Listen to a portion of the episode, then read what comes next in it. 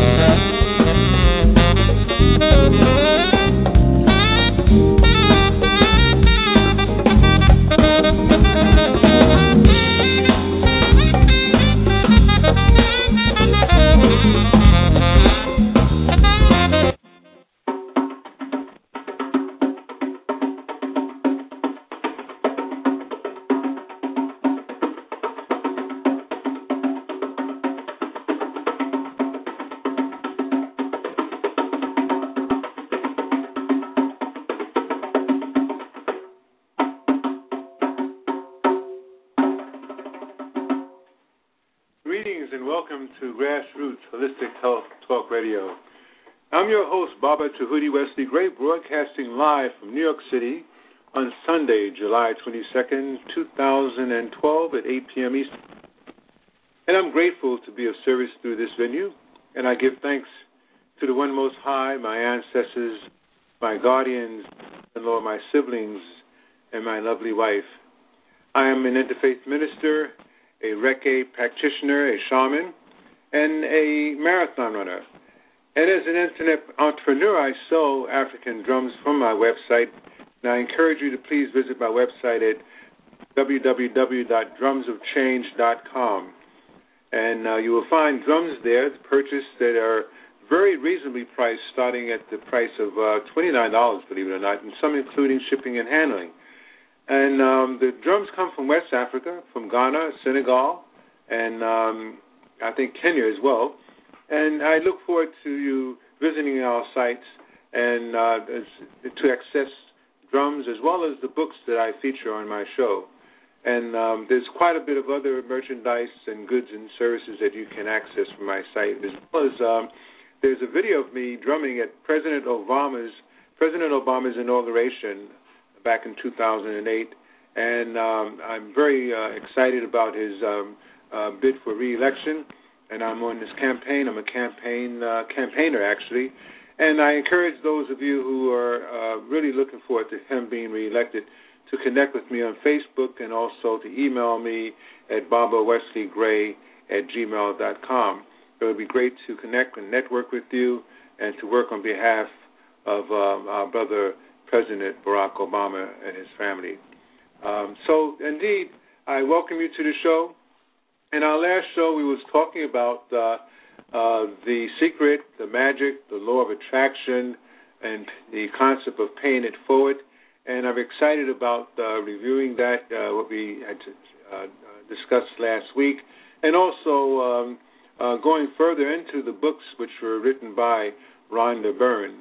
And as I mentioned last week, that I've been a, an admirer of Rhonda for for many years, uh, for going on some seven years now, since she appeared on uh, Oprah Winfrey's show.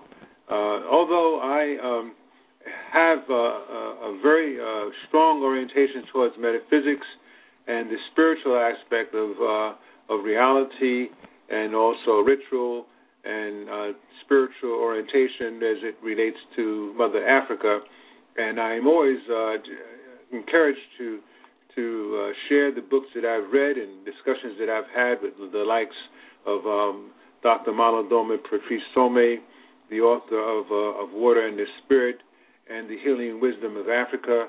I've had him as a guest on my show. As a matter of fact, my wife and I have had him as a guest at our home uh, a few years ago, a couple of years ago actually, and um, we look forward to connecting with him when he comes to New York again.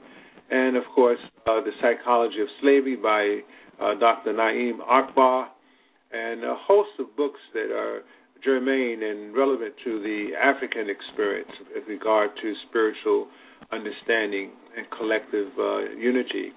But uh, there are books that I read by those who are not African or not directly uh, descendants of Africa, as we all know that uh, all humanity uh, started in Africa. But there are those spirits, uh, such as Rhonda Byrne, are connected with humanity from a spiritual perspective.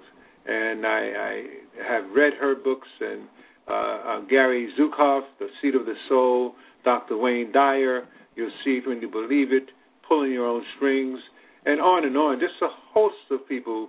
Deepak Chopra. Um, I mean, it's just, you can spend another hour just naming names of authors who have written books which are encouraging and worthwhile reading and also assist one in their journey in this incarnation, in this lifetime. So I'm really always excited about uh, sharing these books with those who are confined uh, uh, to a, a, situation where they are not able to read, they don't have access to books, uh, they cannot afford to purchase a book, don't have uh, but a computer, and that's the way most of you are listening to me, if not by phone, but uh, are not even knowledgeable of that these books exist. And then, of course, those who cannot read, who cannot see, and who are confined into a, a hospital or a bed, and who are really facilitated by um, brothers and sisters like myself who take the time out to produce shows like this, which is an honor and a privilege and a blessing, but to have it so that people have access to this knowledge. So, indeed, I, I just have to say that every now and then uh, at the beginning of the show to let people know who haven't listened to the show and uh, previously to know what my intent is and why I'm committed to do this. So uh, I, I just really um, so excited. I just noticed that my sister uh, uh, tuned in, and I say hello to my sister. I send her love, Donis. Uh, peace and blessings, and much love to you. And I hope that you find the show to be enjoyable. Um, so yes, we we started uh, should I say, we left off last week talking about uh, the secret, the magic, the law of attraction, and also the concept of paying it forward.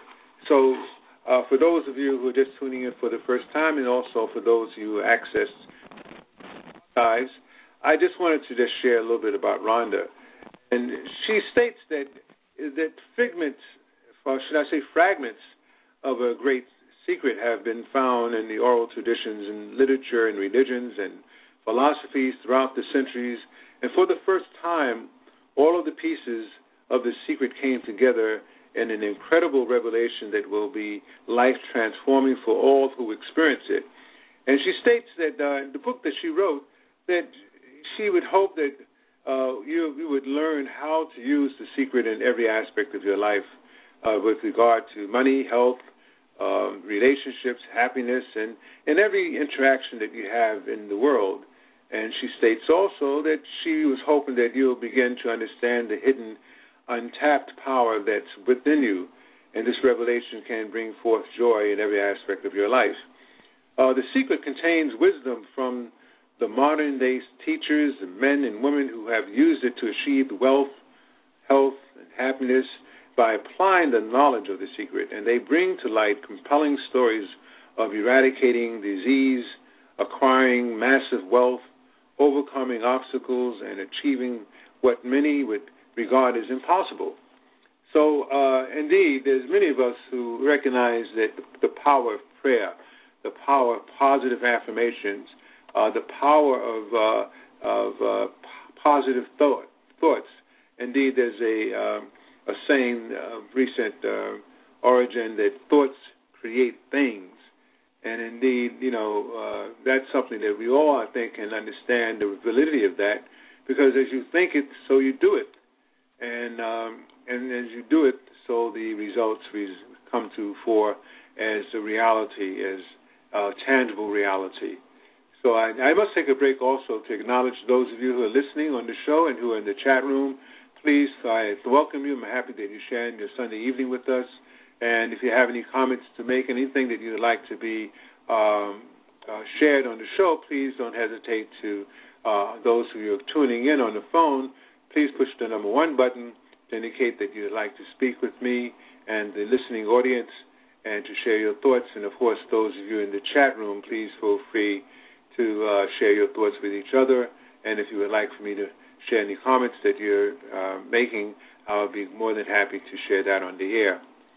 So, uh, yes, where did I leave off at? All right, yes, I was talking about the fact that uh, Rhonda was indicating that uh, uh, the secret uh, brings to light by the knowledge of many people who assisted her in creating her book that she wrote titled The Secret, um, that they bring to light compelling stories of eradicating disease, acquiring massive wealth, overcoming obstacles, and achieving what many would regard as impossible. Now, I have something to say, just myself personally. You know, I, I'm not very wealthy. I'm not wealthy at all, actually, other than my health. And of course, we've heard of the expression that health is wealth. And um, but in terms of having uh, liquid assets of of uh, legal tender of what what is called money, and I have my take on money. Uh, that is probably not my original thought, but I'm sure that thoughts are shared by others who have similar uh, uh, spiritual orientations and observations of of light. But money to me is congealed energy. And uh, and oh yes, uh, Dr. Wayne Dyer actually gave me the idea of, of that. He he stated in one of his books that money being congealed energy, and I took it a step further that money in the United States, especially in this in this country where I live in, in New York City, the United States of the United States, and uh, that money is a congealed energy of former slaves, those who were indentured slaves from Europe, and those who were just uh, uh, captive uh, slaves, captive servants from Africa, from Mother Africa, whose blood, sweat, and tears were used to build and to start the uh, rapid growth of the economy of the United States. Uh, that indeed all the money that exists, and we're not talking about this reparation, we're talking about the fact that indeed the money, the commerce that flows through the the, the hands of the of the people at the top, that one percent in Wall Street, the bankers and so forth, they're reaping the benefits of uh, our ancestors, those who were enslaved. Uh, uh, the, their blood, sweat, and tears were used to uh, farm tobacco and cotton and other crops and to serve the masters, so-called masters, as it were, and were not paid a penance. Uh, the only uh, payment they they got was uh, three meals or maybe one or two meals and, and a place to sleep and, and also abuse. And um, I'm very clear about this. You know, I don't have it twisted, as my sister would like to always share with me and my and my wife. Uh, that indeed is very clear that uh, money is something that uh, those of us, especially of African descent, should not have a problem with having, because of the fact that indeed we have uh, through the uh, efforts of our ancestors, suffered without being compensated for that suffering and paid our debt in so many ways. So this is something that I look forward to doing before I leave uh, this incarnation, before I go into transition, is to be part of the solution of bringing forth abundance into our families, into our community, and not just those of African descent, but throughout the world uh, in, in, in countries uh, in Asia and in Latin America, throughout the diaspora, especially the African diaspora, and within and also indeed within the European countries, wherever people are suffering. Because as Malcolm said, uh, Haj Malik Shabazz, it is not about uh, any type of ism other than uh, it's not racism or, or classism, or any type of ism. It is about humanism and we have to be con- concerned about all of our brothers and sisters throughout the world who are suffering through lack of abundance in their lives. So, it's books like The Secret, books like The Magic, the concept of the law of attraction, uh, the concept of paying it forward, which is something that I hope to be part of the vanguard of spreading this knowledge, uh, creating the excitement, so that indeed uh, our next generation, uh, the, the children to follow, their now grandchildren's grandchildren and their grandchildren will have uh, not to suffer, will not have to suffer as we have suffered through the uh, the illness, or should I say, the, the, the aspect of lack, as it were. And also, I guess the illness is the right word, you know, because we all suffer from a certain illness in terms of uh, the feeling of lacking, and also the uh, need to have uh, superfluous items and stuff in our lives. And uh, my, my sister and I uh, week ago were talking about the aspect of stuff. You know, we're so conditioned to have things that we really don't need.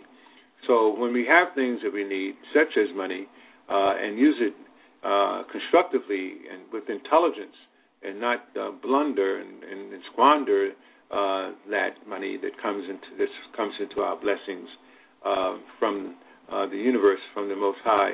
Yes, indeed, that we use it as, very wisely, and we use it to build homes and to uh, to save for our children's education, to invest, and to, uh, to be creative and, and wise in terms of how we invest that money, and to know that indeed through proper knowledge of management of money, uh, that one is able to live a life, a more of a fulfilled life, and we know that life is always going to throw us problems and and and hurdles will be presented in front of us. But with money, though, you're able to navigate more effectively and and to uh, to conquer those obstacles and, and, challenges that come before you in our journey in life. So, uh, yes, let's get back without any further ado to the aspect of uh, Rhonda's book titled "The Secret" and how it impacts uh, those who are exposed to it and continue to be exposed to it, to the knowledge that there that lies therein, with regard to how to use what is called magic, but it's really not magic. I mean, it's ma- every day is a magical day, of course. The fact that we're alive is a magical uh, uh, event, you know, and and I'll get into the definition of magic more so. But this is a in a, in a capsule something that really has a ability to miraculously occur, you know, a miracle, something that's very miraculous. And there are miracles that are happening every day. The fact that we uh, are a human being is miraculous. The fact that we started no larger than the, the point of a pen, a dot, and that dot split in half, and exponentially uh, those cells multiplied uh, exponentially from two to uh, ten to a hundred, a thousand, hundreds of thousands, and millions, and then and then uh, thousands, and, and and then we we in billions, and then of course now as science has um, uh, uh, arrived to this conclusion that the body, the adult body, is composed of some six to 100 trillion cells, depending on what school of thought you embrace. But we're talking about trillions. Six trillion is quite a bit. That's a big number. So imagine six trillion cells that started out as one cell, which divided in half. That's miraculous. So, and, and a lot of us came into being as a result of the law of attraction. Our mother and father being attracted to each other, and then of course uh, the concept of thoughts creating things. Uh, mother and father saying, "Hey, why not have a child?" and and then agreeing to when they will start to attempt to have a child. And I heard recently how some uh, communities in, in today decide whether they want to have a child during the summer or during the winter, uh, what month in terms of astrology. Do you want it to be a Capricorn, which is what I am? Uh, do you want it to be a Taurus, my sister, and uh, or if not a Libra, like my wife? Um, indeed, all these things are, are are very real. If you go to countries like India and Africa, for that matter, it's commonplace for astrology to, astrology to be incorporated within the decision making of everything in life, especially the birth of a child. So, going back to the secret, one of the authors or one of the contributors to the secret was a, a woman uh, of African descent. Her name is Lisa Nichols, and uh, she states that it's working as much as you're thinking. Anytime your thoughts are flowing, the law of attraction is working. When you're thinking about the past, the law of attraction is working. When you're thinking about the present or the future, the law of attraction is working. It's an ongoing process. You don't you don't press pause. You don't press stop. It is forever in action, as your thoughts are. So whether we realize it or not, we are thinking most of the time. If you're speaking or listening to someone, you are thinking. If you're reading the newspaper or watching television, you are thinking. When you recall memories from your past, you are thinking. When you are considering something in your future, you are thinking. When you're driving, when you are thinking, and you are thinking actually, of course, and that's not good to be thinking, but so much when you're driving only about what's uh, pertaining to your driving in front of you and, and around you, so you don't have an accident. But many times I find myself when I'm driving, I, I get off in a tangent of thought. I'm driving auto, almost an automatic pilot, which is not a good thing. Uh, but that happens. And of course, what they call daydreaming uh, as opposed to night dreaming. Uh, for seconds, instantaneously, you get into a thought of daydreaming, then you uh, the black, the red light comes on, and then you stop and you say, "Oh my God, I got to pay attention to this, to what I'm doing." So we do that even when we're walking down the street and even crossing the street. And now we have people who are texting and uh, listening to their cell phone or talking on their cell phone, uh, inadvertently almost having accidents because of the fact that they are not aware of the fact that they cannot multitask and at the same time be safe, uh, unless you happen to be one who's used to doing that. And I just read something recently. I think it was yesterday.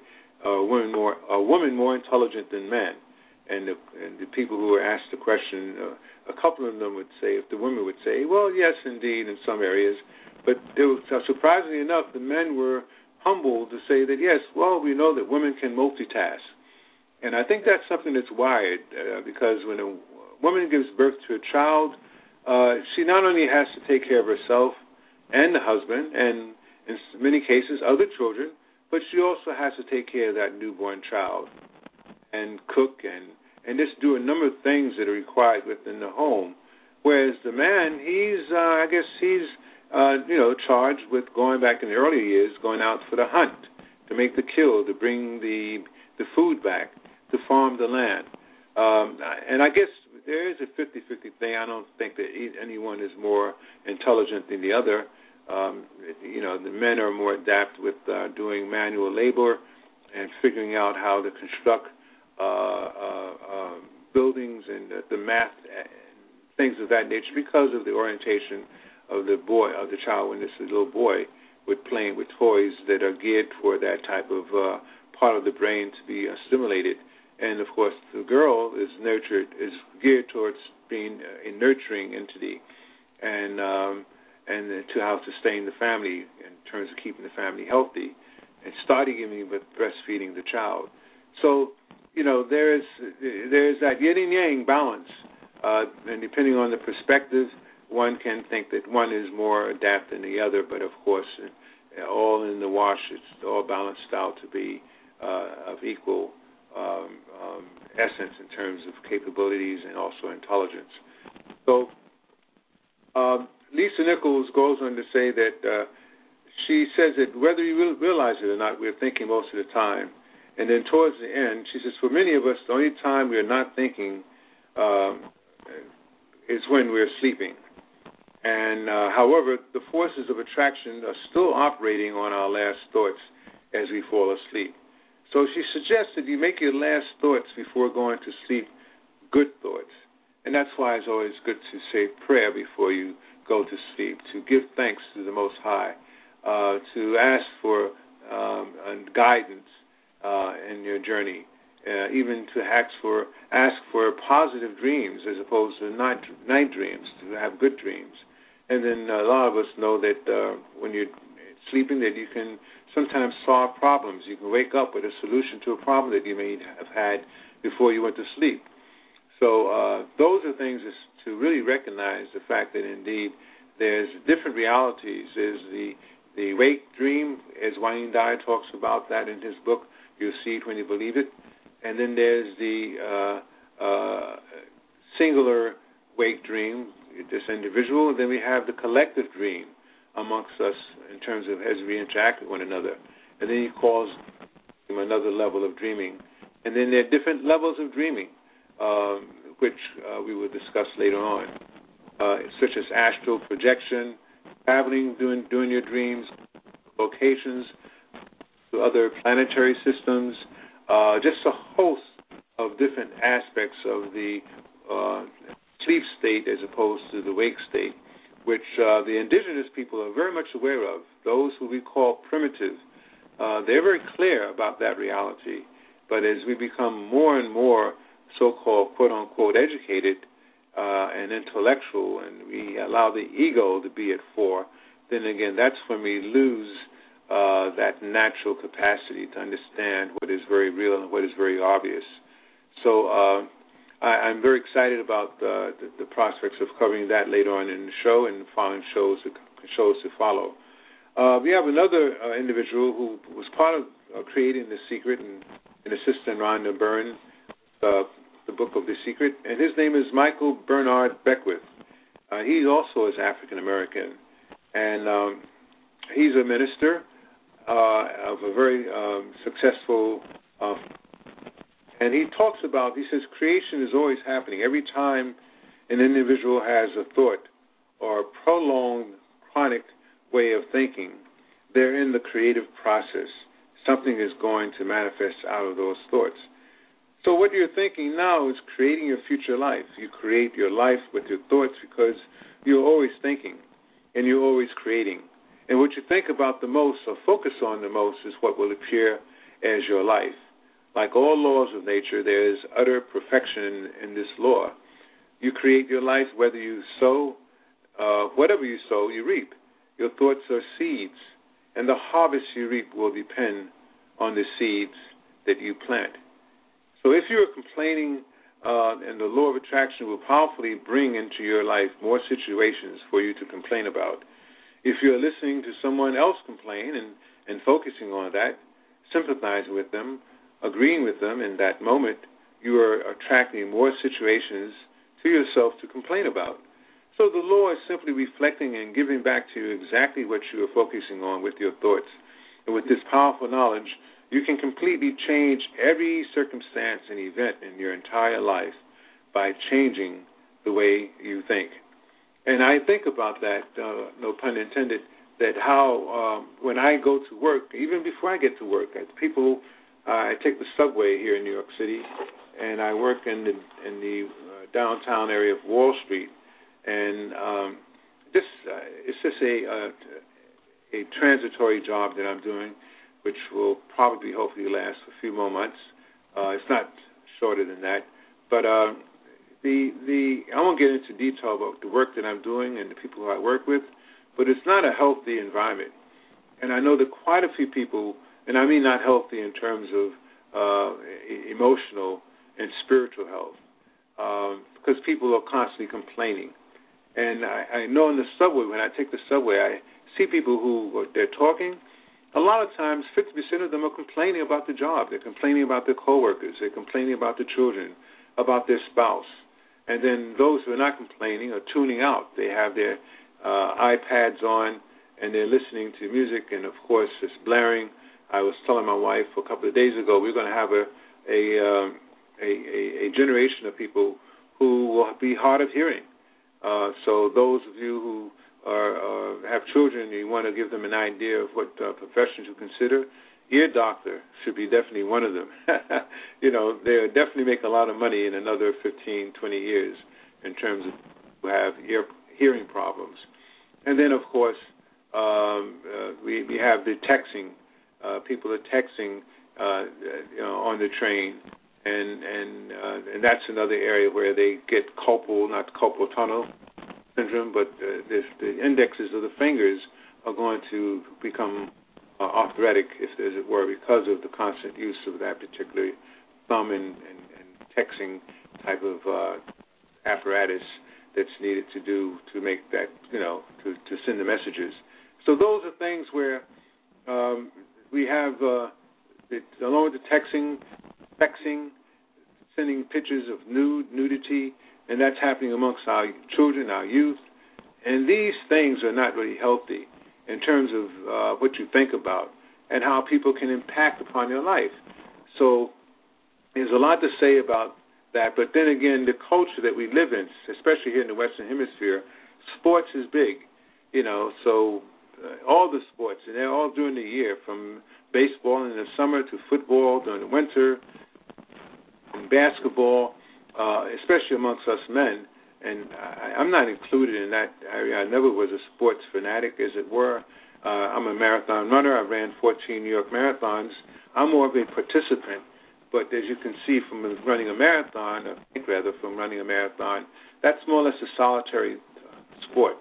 I spent a lot of time with running by myself, thinking and meditating, as it were, uh, and cleansing my mind and, and letting the endorphins in my brain uh, become activated. So anyone knows about the, the aspect of endorphins, that chemical that your brain releases when you exert a certain amount of energy over a consistent amount of time, that uh, that's a natural relaxant. It's a, natural pain, uh, relieving you from pain and anxiety and tension and stress.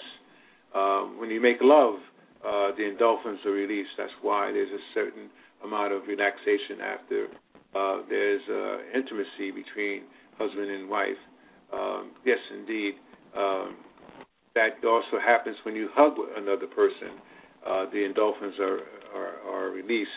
And that's why there's certain communities where hugging is uh, prevalent within the family community. Uh, hugging a child does that. You hug a child, you release the endorphins. Uh, anyone that you love in your life, uh, parents with their children and, and relatives. And of course, that's why people have uh, animals such as dogs and other pets uh, who they can hug, as it were, or just caress and, and stroke. That's releasing endorphins. So uh, I got on a tangent here about relaxing, didn't I? Um, so it's a good thing, though. You know, we need to relax as much as possible. I got into that. We were talking about people complaining. Yes, chatter. Uh, when people complain, that does just the contrary of what the, the brain does in terms of releasing endorphins. But it does, it releases um, a, a stress chemical. The chemistry of stress starts to take hold, and uh, and and and I'm trying to think of the word uh, of, of the stress uh, that's that's that's released, and it come to me. But I know that one of the things that I learned when I started becoming a vegetarian. Hi, honey. My my wife just walked into the studio. How you doing? I'm fine. How are you? I'm doing fantastic. I was just uh, speaking to the listening audience about uh, the secret. Yeah. And uh, how uh, uh, complaining can be a, a, uh, a negative aspect of your life. Absolutely. You know, and uh, and that was a quote. It wasn't an original uh, quote, but uh, something that uh, Michael Beckwith had shared. Yeah. Regard to the beginning of the secret with Rhonda Byrne's book. Um, so, what is it that, that's released by animals when uh, they're about to be killed? uh, in the bloodstream. Um, oh, I just can't think I of the word. can't think of the term, but I know what you're talking about. yes, yes. You know that that is released into the bloodstream, and of course, there's a school of thought that states that uh, that when it's released, that it causes you to be balanced, and um, and that that that is something that we many of us in the Western Hemisphere suffer from because of our our diet. You know, so we have to be so much aware of what happens to us by the influence of other people, by the influence of the food that we eat, especially those of us who drink alcohol and take other drugs uh, to relax. Yes, you might have a momentary state of relaxation and eliminating of the stress.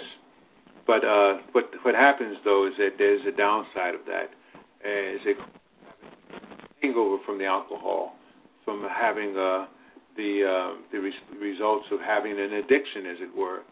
So now your body's out of kilter, and uh, and you're suffering, and you're not able to exercise these principles of a healthy aspect of the law of attractions, uh, the, the healthy aspect of attracting abundance, abundance in your life because you're dealing with the state of lacking. Uh, with that addiction, of course, is lacking having the drugs that you need to maintain uh, a high to maintain a drug-free uh, type of um, um, way of filling, and it's just a vicious circle. So yes, indeed, and I speak about this from experience. You know, it's not because uh, been reading a book and and it's something that's conjecture, but uh, I've actually, in my earlier years, uh, suffered from uh, certain types of uh, for food that wasn't healthy for me, drinking alcohol, uh, and, and other things that were not really uh, healthy for my physical, emotional, spiritual, and intellectual well-being. Uh, I'm going to take a break right now for a moment, and uh, and again, uh, you're listening to Baba Jehudi Wesley Gray. Uh, the show is uh, titled Grassroots Holistic Health, and indeed, uh, by the title of that book, I mean of my show, it implies that yes, I am concerned about uh, a uh, holistic health lifestyle from a grassroots level. So, uh, indeed, I invite you to come to, um, uh, to log in rather to my website at uh, Blog Talk Radio, Grassroots Holistic Health, and there's a juice, so uh, which is uh, uh, from Brazil. Acai is the name of the juice. Actually, it's called Fruta Vida, and um, you can access that the the link to that from my site of Blog Talk Radio, which is Grassroots for Holistic Health, and receive more information about the juice and how you can access it. Also, uh, there's an article that was written by myself as a third person for Black Star News, and you can read about my um, the juice that I uh, sell and that I use. My wife and I both drink it, and that can be accessed at www.wesleygray.net. That's uh, W E S L E Y G R A Y dot net. And of course, my drum site, drumsofchange.com. Uh, you can purchase drums, uh, which are manufactured from West Africa, countries in West Africa such as Ghana, uh, Kenya, and also Senegal, starting at the very reasonable prices of uh, like $29 a drum, some including shipping and handling, and um, up to $300 for those of you who are really experienced drummers or who would, would like to make a, uh, a an investment in a, a very highly crafted drum. I encourage you to go to my site at drumsofchange.com. And also, uh, you can purchase books. All the books that I feature on my show can be uh, purchased on my site. Uh, I have a bookstore uh, link as well as a drum store link on my site at drumsofchange.com.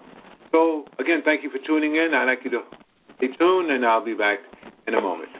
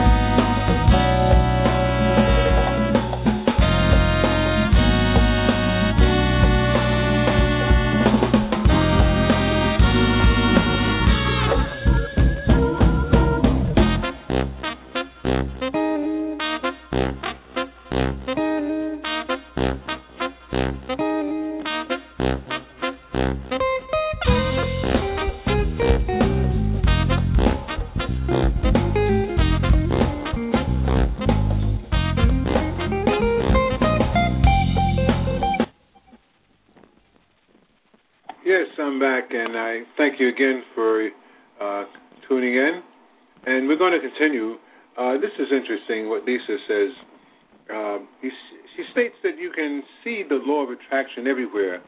You draw everything to yourself the people, the job, the circumstances, the health, the wealth, the debt, the car that you drive, the community that you're living in.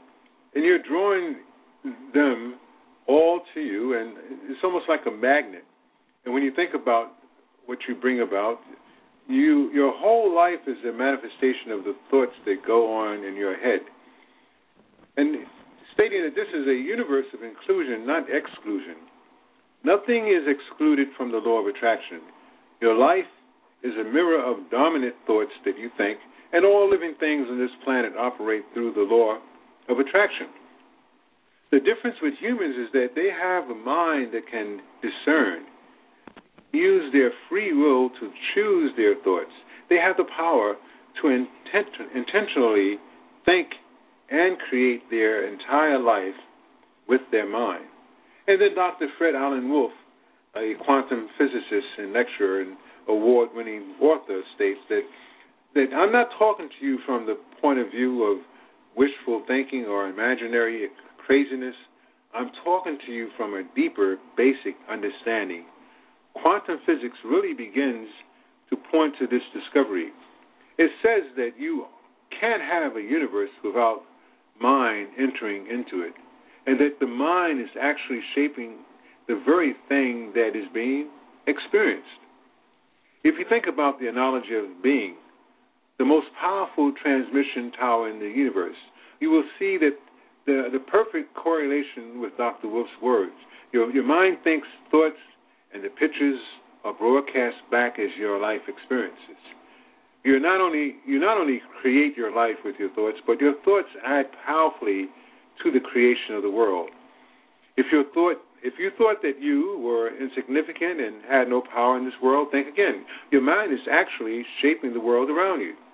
The amazing work and discoveries of quantum physicists over the last 80 years have brought us to a greater understanding of the unfathomable power of the mind, the human mind, to being able to create. And their work parallels the words of the world's greatest minds, including Carnegie, Emerson, Shakespeare, Bacon, Krishnamurti, and Buddha. And Bob Proctor, another contributor, he says if you don't understand the Lord, that doesn't mean you should reject it. You may not understand electricity, and yet you enjoy the benefits of it. I don't know how it works, but I do know this. You can cook a man's dinner with the electricity, and you can also cook the man. Uh, well, Michael Beckwith goes on to say that oftentimes when people begin to understand the great secret, they become frightened of all the negative thoughts that they have they need to be aware that it is, has been scientifically proven that an affirmative thought is hundreds times more powerful than a negative thought. Eliminates a degree of worry right then and there. He said it really does take many negative thoughts and persistent negative thinking to bring something negative into your life. However, if you persist in thinking negative thoughts over a period of time, you they will appear in your life. And if you worry about having negative thoughts, you will attract more worry about your negative thoughts and multiply them at the same time.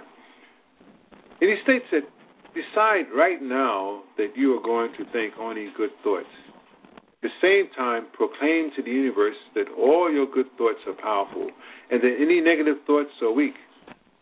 And Lisa Nichols goes on to say that thank God that there is a time delay, that all your thoughts don't come too instantly We'd be in trouble if they did. And the element of time delay serves you. It allows you to reassess, uh, to to think about what you want, and to make a new choice.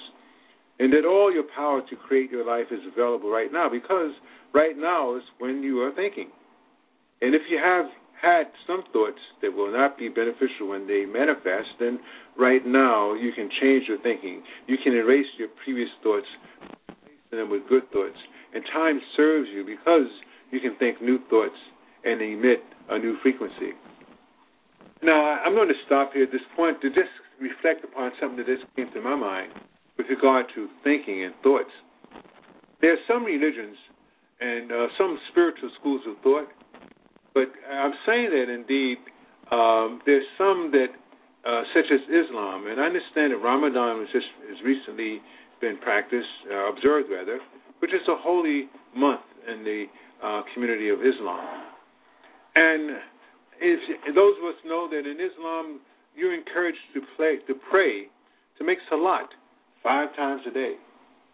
And what you're doing then by that doing this five times a day, that there's a period in doing that uh, pre- preparation for prayer, doing prayer, and then after prayer, that you're thinking positive thoughts. You're thinking about God. Now, then there, there are other religions where you just pray when you wake up, when you go to sleep, or you make you pray during before you're about to eat, say grace, you know. And then there's some religions where you're chanting. Hmm? Well, also in Christianity, Mm-hmm. not for nothing, um, in the book of Ecclesiastes, Yes. the preacher says, "Whatsoever things are true, Yes. whatsoever things are honest, whatsoever things are just, whatsoever things are lovely, whatsoever things are of good rapport. Mm. If there be any virtue and if there be any grace, think on these things." Ah. So even you know, you know, within all the ma- some type of reference to keeping your mind focused on things that are above Mhm. as opposed to those things that are below. Absolutely. Good thought. Good, good, good, good share. That's a beautiful verse. Yes, yes. I, I'm looking forward to reading that verse. Book of Ecclesiastes. Okay, great. I'm happy you shared that, hon. Because yes, indeed, all the major religions have a orientation of encouragement of prayer, of encouragement of contemplation of the Most High, and and things that are holy and high, a high in elevation of spiritual awareness. So uh, it says a lot, though, that indeed, as you're thinking about these good things, as you think about good things happening in your life, then action, you're bringing this energy into your life. Absolutely. That's You profound. in your mind what you. Mm-hmm. Mm-hmm. what you focus most in your mind. But as we talk about so many times, Mm-hmm. especially here in our Western society, we're not programmed to think about those things that are good, pure, lovely, just, and of good rapport. Ah. And we uh, think about greed, and we think about what we don't like about our neighbor or our boss, or you know, we.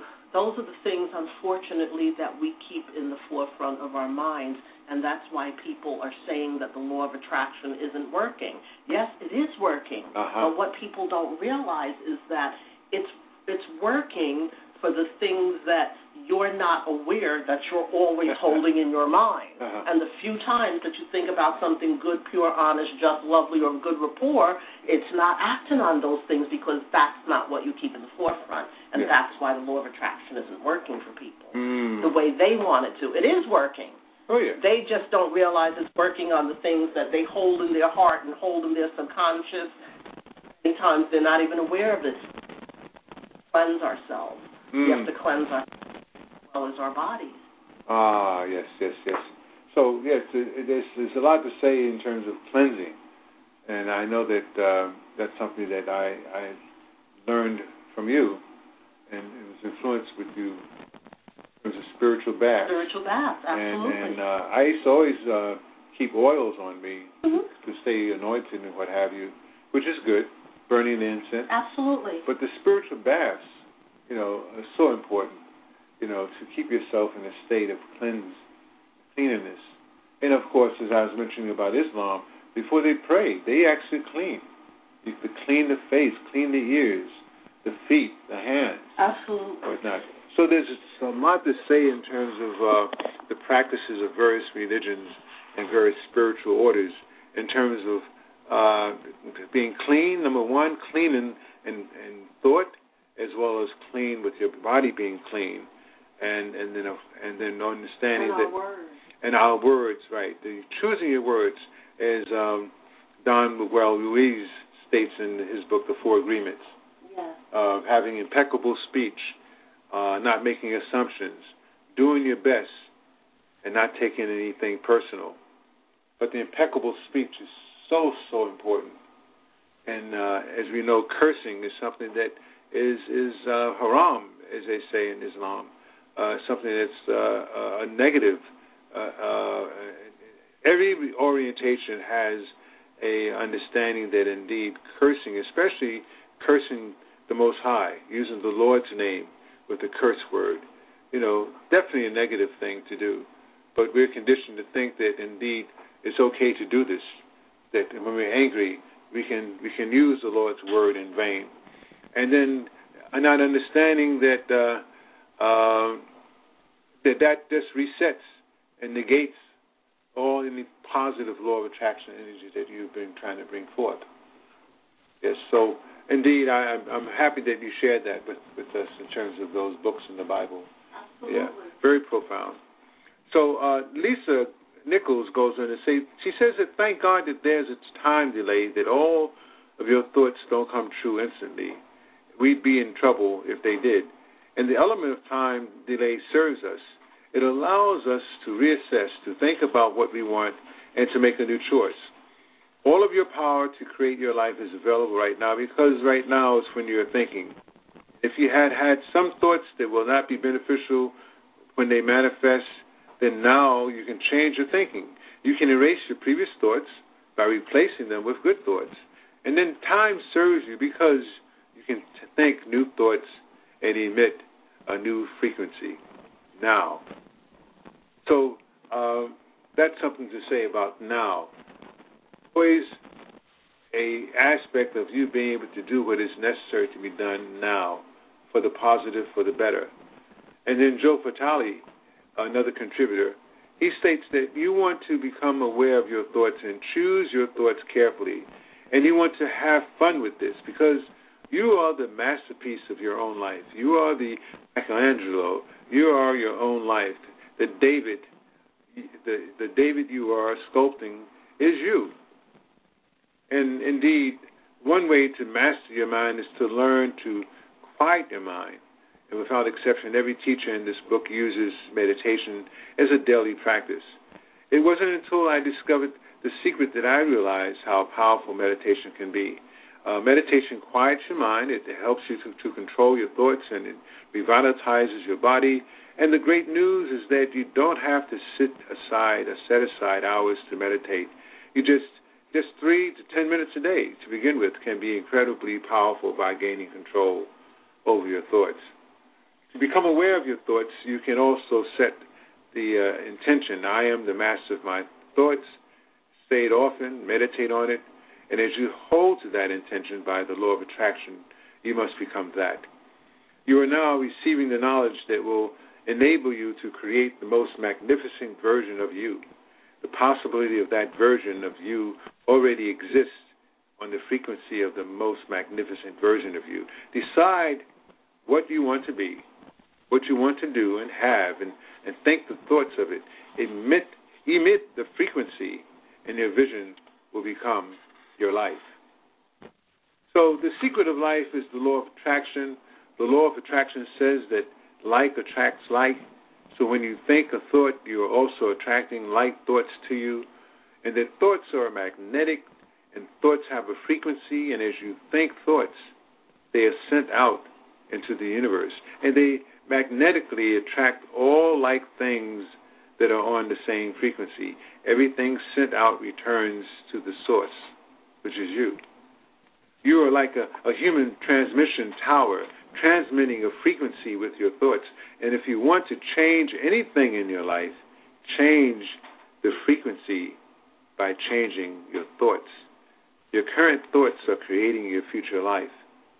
What you think about the most or focus on the most will appear as your life. Your thoughts become things. Please stay tuned, we'll take a break for a moment, and we'll be right back.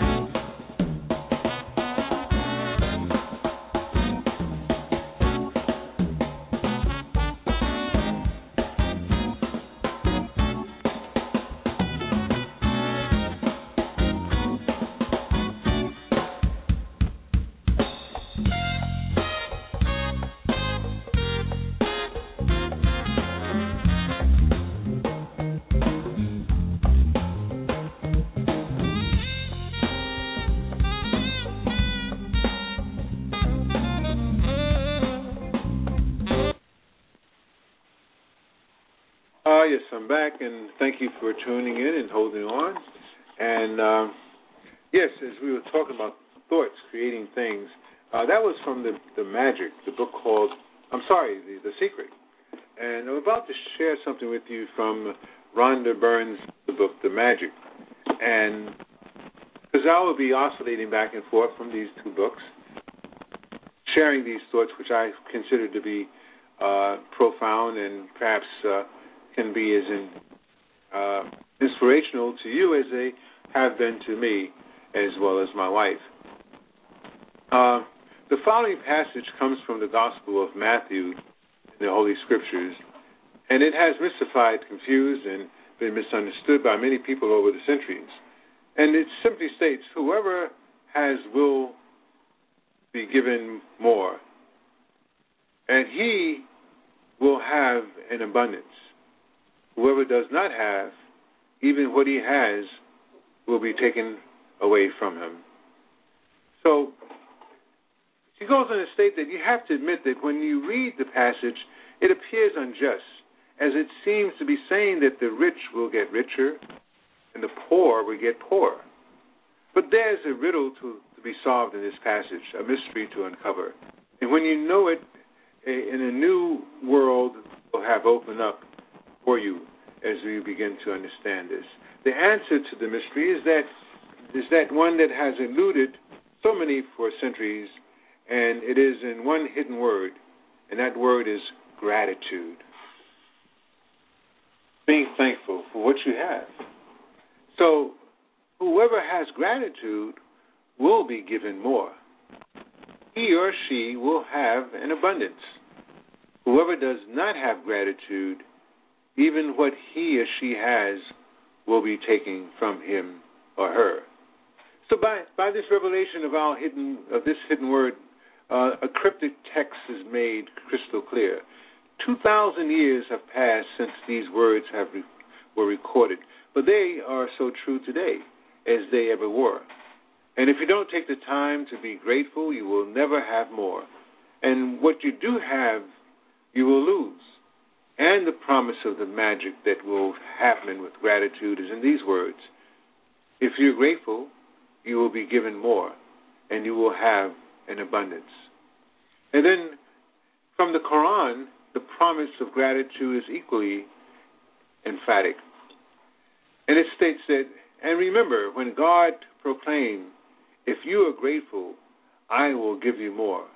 But if you are ungrateful, verily my punishment is indeed severe. It doesn't matter what religion you follow or whether you're religious or not. These words from the Holy Scriptures and the Quran apply to you and your life. They are describing a fundamental law of science of the universe. And it's universal law. Gratitude operates through the universal law that governs your whole life. And according to the law of attraction, which governs all the energies in our universe, from the information of, a, of an atom or should I say the formation of an atom, to the movement of the planets. Like attracts like. It's because of the law of attraction that the cells every of every living creature are held together, as well as the substance of every material object in our life. The law operates on your thoughts and feelings, and because they are energy too, and and so whatever you think, whatever you feel, you attract to you if you think I don't have, I don't like my job, I, I don't have enough money, I, I can't find my perfect partner, I can't pay my bills, I think I'm I'm coming down with something, he or she doesn't appreciate me, I don't get along with my parents, my child is a problem, my life is a mess, or my marriage is in trouble, then you most you must attract more of those experiences because you're thinking about them. But if you think about what you're grateful for, like I love my job, my family is very supportive. I've had the best vacation ever. I feel amazing today. I got the biggest tax refund ever. Or I had a great weekend camping with my son. I can say myself I had a great day today just being with my wife. Exercising together, walking together, running together. And these things make you feel good, and you sincerely feel the gratitude. The law of attraction says that you must you must attract more of those things into your life. It works in the same way as metal being drawn to a magnet. Your gratitude is magnet, magnetic, and the more gratitude you have, the more abundance you magnetize. It's the universal law. So, you will have heard things and sayings such as whatever goes around comes around. You reap what you sow, and you get what you give. Well, all of those sayings are describing the same law. And they're also describing the principle of the universe that the great scientist Sir Isaac Newton discovered. And Newton's scientific discoveries included the fundamental laws of motion in the universe, one of which says each, uh, for every action, always has an opposite and equal reaction. So when you apply the idea of gratitude to Newton's law, it says that every action of giving thanks always causes an opposite reaction of receiving. And what you receive will always be equal to the amount of gratitude you're given. And that means, and this means, that every action of gratitude sets off a reaction of receiving. And the more sincerity and the more deeply grateful you feel, in other words, the more gratitude you give, the more you will receive. So uh, that says a lot. I was telling my wife a couple of weeks ago as I was reading the Magic for the first time that what resonates through the book is the the words, the two words, and those two words are thank you.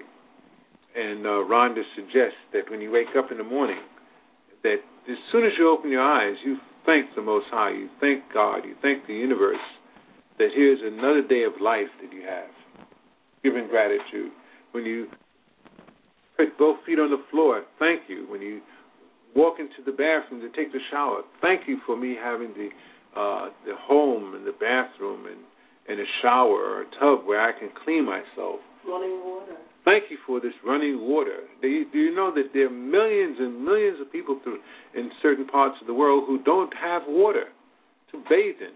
And if they do have water to bathe in, they're not able to bathe their whole body. Mm-hmm. And they have to share the same water in some cases with other members of their family. Yes.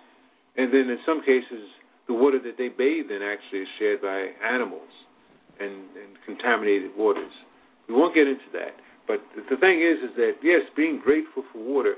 Uh, in, in our household, I've uh, initiated uh, a habit of not pouring water down the drain if it's not necessary. I will take water from the water cooler even, and if I don't drink it or something happens to it that I think I might it might not it might be contaminated, I'll water a plant in our house. I'll go out in the backyard and water a plant. Mm-hmm. You know, uh, we do not waste water. We had uh, our brother, our spiritual brother, Malidoma Some, who visited us as a guest, and his people. One of the things I learned before I even met him from his book, uh, the the uh, uh, of water and the spirit was that his community suffered from lack of water. They had to walk miles every day to get water. Yes. So we've committed ourselves to committing our brothers and sisters and uh, of, of the um, of his tribe in in uh, Burkina Faso uh, to facilitate them with getting uh, water, uh, to be facilitated with accessing water in a more timely fashion, uh, facilitating them with uh, abundance in their lives. And that's something that we're committed to doing through our particular uh, temple and through our foundations that we are creating. So, enough now, uh, not enough, but we've been speaking about gratitude, and I want to move on into other areas. Um, the one thing I, before I get away from the gratitude piece, which we never really can get away, but we can get into other areas of, of thought. Uh, the, the, golden thread of gratitude, dating back uh, to thousands and thousands of years to the earliest earliest recordings of humankind. And by the way, I must indicate that I know my shows would normally be an hour, but for this particular show, I decided to make it an hour and a half. I told my wife, but I just wanted to cover as much as I could in this uh, this segment, so that indeed it would require an hour and a half of uh, of a broadcast. Uh, but the show is normally an hour, beginning from 8 until 9 o'clock. But dating back uh, thousands and thousands of years to the earliest recordings of humankind, the power of gratitude was preached and practiced, And from the, these uh, uh, preachings and practices, there was passed through the centuries, sweeping across the continents, permeating, one civilization and culture to the to the next. Uh, the major religions of Christianity, Islam, Judaism, Buddhism, Sikhism, and Hinduism all have gratitude at their core. Muhammad said that gratitude for the abundance you've received is the best insurance that the abundance will continue. Buddha said that you have no cause anything but gratitude. Lao Tzu said that if you rejoice in the way things are, the whole world will belong to you. Krishna said that whatever he is offered, he accepts with joy. And King David, King David spoke of giving thanks to the whole world for everything between the heavens and the earth. And Jesus said that thank you before he performed each. So from the Australian Aborigines uh, to the African Maasai and Zulu, from the American Navajo, Shawnee, and Cherokee to the Tahitians, the Eskimo, the Maori, the practice of gratitude is at the very root of most indigenous traditions. When you arise in the morning, give thanks for the morning light, for your life and strength. Give thanks for your food and the joy of living. And if you see no reason for giving thanks, the fault, the fault lies with yourself. And that's uh, written by uh, a quote from Tecumseh, 1768 to 1813, a Shawnee Navy, Native American leader. I said Shawnee, that's S H A W N E E, Native American leader here in the United States. History is laden with famous figures who practiced gratitude and whose achievements put them in amongst the greatest human beings who have ever lived.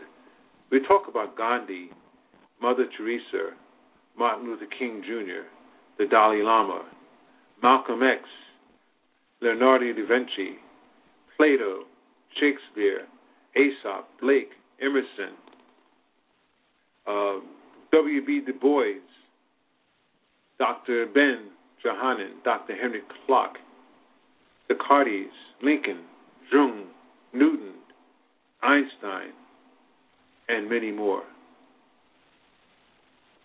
So, Albert Einstein's um, observation, his scientific discoveries changed the way that we see the universe. And when asked about his monumental achievements, he spoke only of giving thanks to others. One of the most brilliant minds of all time thank other people over a hundred times a day for the work that they had done. So you think of that. Einstein, he actually practiced every day, over a hundred times a day, thanking those whose shoulders he stood on, those who paved the way for him to make the discoveries that he made. It is of no wonder that so many of life's mysteries were revealed to Dr. Albert Einstein.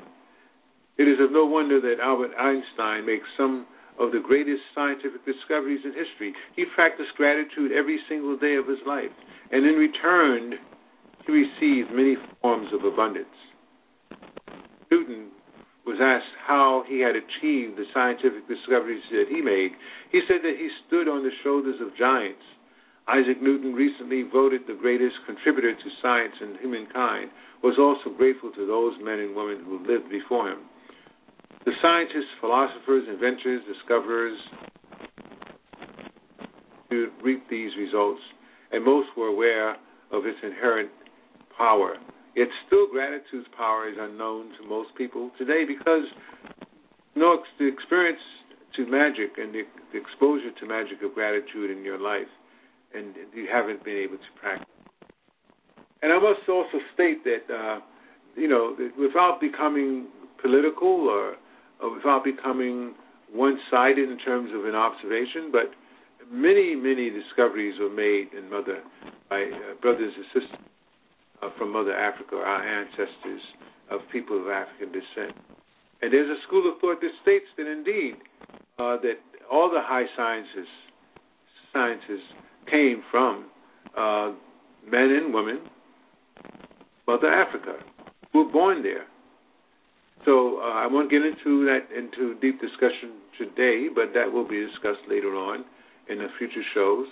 And I think it's very um, important that we recognize uh, the parallel uh, discoveries, if not parallel discoveries, the discoveries that were made by those of European descent as opposed to African descent, and to to understand that there is a need to keep it real, you know, to not get it twisted, as my sister would say, that indeed uh, this knowledge, not to be challenged, but to also to be inclusive, so that in, that those who are listening and and who are listening uh, in the archives and who share these uh, the shows that I'm sharing will understand that I look to be holistic in my interpretation of the review, so that it's uh, indeed very inclusive of all of us, humanity, and especially coming from uh, the uh, so-called uh,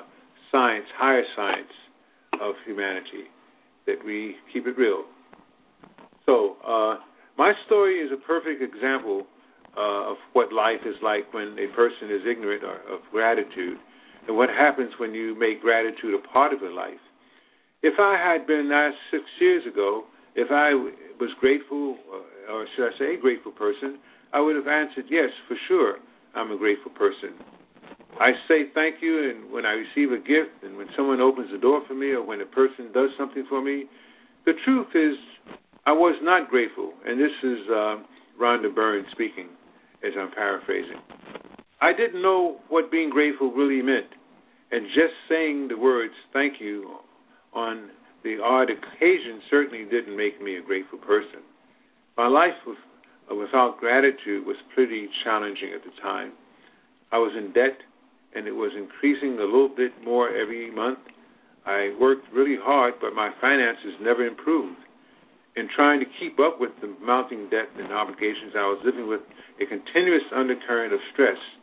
My relationships swung like a pendulum from fair to disastrous because I never seemed to have enough time for each person.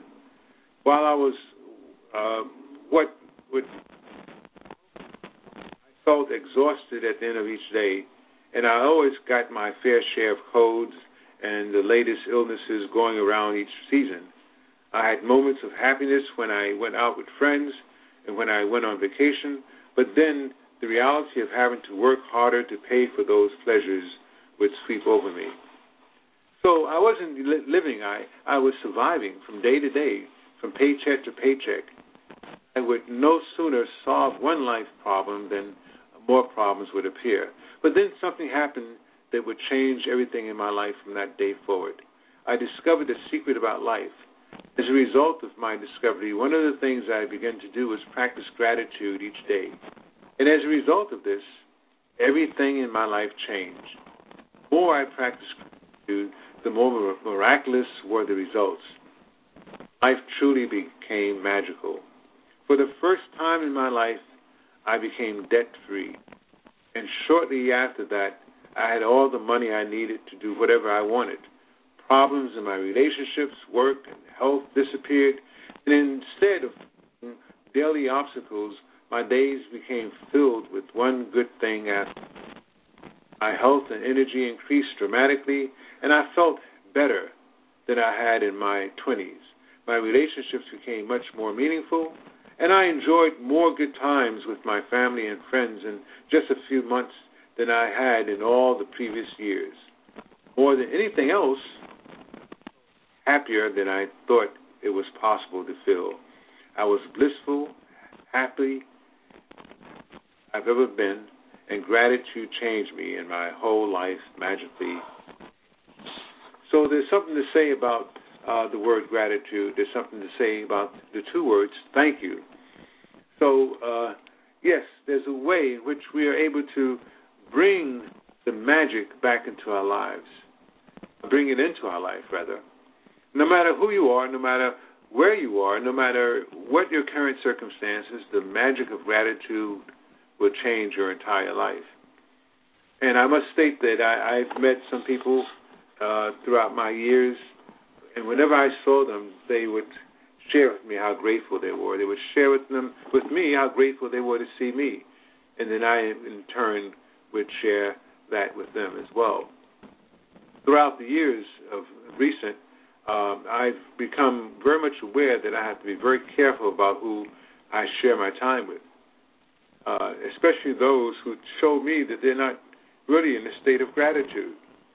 Because as you're not in a state of gratitude, you become uh, taken into their particular energy, their force field, into their frequency. So there's a lot to say about that. I think I mentioned that in the, in the previous show. That one has to be very careful about who you uh, surround yourself with, people, places, and, and things. You have to be very, very clear, very, very careful about who you surround yourself with, and that also understanding that if you're not in the right state of mind, that you should keep it to yourself and meditate, cleanse yourself, pray, and do not contaminate other people with your negative energy if you're in a state of uh, negative energy, if you're depressed, if you're dealing with negative thoughts. Right? Stay alone.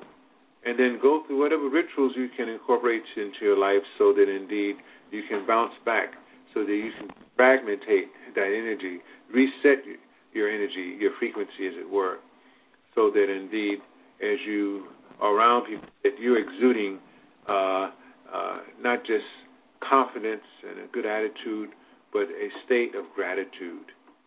So, I, again, I want to thank everyone for tuning in. Uh, it's about 17 after 9, and uh, I'm looking forward to continuing reading uh, from uh, The Magic and also The Secret. Reports that were uh, shared with us uh, from Rhonda Byrne and her colleagues, her spiritual colleagues, uh, as they talk about the aspect of the secret, and just really revealing what's already been what's been known for thousands of years. Uh, this reality and this concept of the secret and also of magic.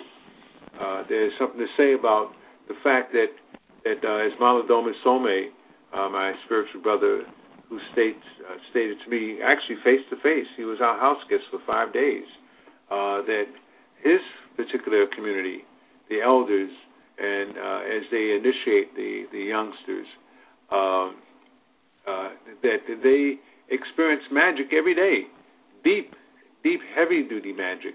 Uh, but a lot of this is experienced in the unseen world and, and other world uh, realities, which is something to say that, that that's very real. Uh, we're led to believe in the Western Hemisphere that indeed uh, that our planetary system is the only system that this Earth uh, uh, sphere that we live in, uh, Gaia, is the only planet that's capable of inhabiting uh, um, living beings. And uh, of course, that we know those of us who are, are learned and, and who have investigated and open our minds to other possibilities understand that this is not necessarily true uh, they've proven scientifically within our particular sphere, our circle of science, as it were, which is limited, that there are some 100 billion galaxies. Not 100 million, not 100, not 100 million, but 100 billion. Scientifically proven that number has been uh, ascertained, has been determined. So if there are 100 billion galaxies, then it stands to reason that they there's a possibility that there's another uh, planetary system um, a, a, that has a similar planet to Earth, and if not one, at least stretching the imagination, there's many. And then, of course, there are many other planets, as stated in the Bhagavad Gita and Srimad Bhagavatam. Uh, these are books from India uh, that uh, there are indeed other planetary abodes which have living entities. Uh, that, as Malidoma talks about in his book of Word and His Spirit, that even uh, the Mother Earth has beings that live underground in the core of the earth, and uh, and they're they're not seen, and you cannot connect with them uh, if you are not initiated, if you're not uh, in a certain realm of consciousness. Uh, they are not uh, available for you to interact with. And of course, then there are those of us who know that there's uh, entities called angels, guardians, fairies. All of these entities are real, um, but because we don't have the empirical knowledge most most times, you know, we can't uh, determine their existence through the five senses. Then we're led to believe that uh, they're not real. Um, but that's not the case, as you know. Uh, we are not uh, humans sometimes having a spiritual experience. Indeed, we are spiritual beings having a human experience. And um, that's the beginning of, of uh, being able to develop the habit of being thankful, of being grateful. Because we know that indeed this life that we have, this body that we have, uh, is really a gift. Uh, it's on loan, for that matter. You know, we don't own this body. Uh, it's just being used as a facilitator for our soul, a facilitator for our spirit, to do things that we need to do to uh, heal ourselves, to heal the splintered part of us, as Gary Zukav talks about in his book, The Seat of the Soul, that we all are splintered beings, and that's why we incarnate on this Mother Earth, so that we can become healed, so that we can repair what needs to be repaired. And then once that happens, we do not come back again. We go into other uh, planetary, other abodes, other living areas of reality. So uh, I hope that I can be uh, of service in that area. I hope that this show has served uh, this evening, served the the uh, the, the uh, desire and the the need to have certain thoughts to be to be generated and stimulated so that it, because all the knowledge is within us, by the way, you know, everything that that we need to know is dwelling within inside of us, within inside of our psyche, and the only thing that I do and others such as myself uh, is to f- provide the venue, to be the facilitator, so that this energy, so this knowledge can come to surface. And then, of course, we all are teachers. We all are students, and we all are teachers. Each one, we each one, teach one. So uh, I, I hope to be as much of a of a student as I can humbly be a teacher and a facilitator. So uh, again, I thank all of you for tuning in, and we look forward to you coming back with us again next week uh, to listen to uh, me share more about uh, the secret and the magic by Rhonda Byrne. All right, so uh, yes, I wanted to just also, uh, before I forget, talk about two um, websites that I have, and you can access them, and they're dealing with creating abundance in your life. So please write this down if you have a pen handy. Uh, that's uh, www.babawesleygray.com. That's B A B A W E S L E Y G R A Y dot com, and also Baba Wesley Gray dot info. Um, and those are two sites that I have which will uh, explain how you can take a few dollars, um, actually not a few, actually a hundred dollars, $125, and leverage that so that it can multiply into uh, thousands and thousands of dollars. And then the other site will, uh, once you uh, make money with the initial site, then the other site will allow you to uh, take a couple of hundred dollars, uh, beginning at 500, I believe it is, and have that multiply into hundreds of thousands of dollars. So I'm beginning to use this show as a venue, uh, this particular topic of discussion of abundance and the secret and magic, to promote those two sites so that we can create abundance amongst ourselves. And I'm not going to explain the details. You have to go to the site, and there's a video explaining uh, how it works, and uh, there's a newscast from one of the major uh, television stations that talks about this new phenomenon. And um, and then I encourage you to connect with me, um, Baba Wesley Gray uh, dot gmail. I'm sorry, dot Baba Wesley Gray at gmail dot com. Uh, those of you who would like to become active in what I'm doing, I definitely would enjoy uh, corresponding with you, talking with you, and uh, through that site I will also give you my phone, uh, which you can access me Uh, my cell phone number actually is 201 320 7396. That's 201 320 7396. And it would be a pleasure to speak with you. And also, those of you who are supporting uh, President Obama, you know that I told you earlier in the show that I'm campaigning on his behalf. And it would be a pleasure if you are supporting him in campaigning and whatever work that you're doing on behalf of him being elected, please outreach to me so that uh, we can talk about and share thoughts and, and, talk about his re-election efforts so we can assist him to become uh, re-elected. So, again, thank you so much for tuning in, and I uh, look forward to you uh, coming back with us next week. And again, my name is Baba Tahuti Wesley Gray, and broadcasting live uh, from New York City on Sunday, July 22nd. Um, and I, uh, the name of the show is Grassroots Holistic Health Talk Radio. Uh, I end each show as I begin by giving uh, thanks to the Most High, with gratitude to our dear beloved Most High. Uh, dear God, we give this evening to you. May our minds stay centered on the things of spirit um, and goodness, and may we not be tempted to stray from love. As we begin this week, we open to receive you. Please enter where you already abide. May our minds and hearts be pure and true, and may we not deviate from the things of goodness. May we see the love and innocence in all mankind behind the mask and the illusions of this worldly plane.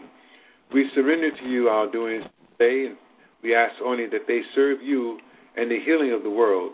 May we bring your love and goodness with us to give unto others wherever we go, and make us the people that you would have us be.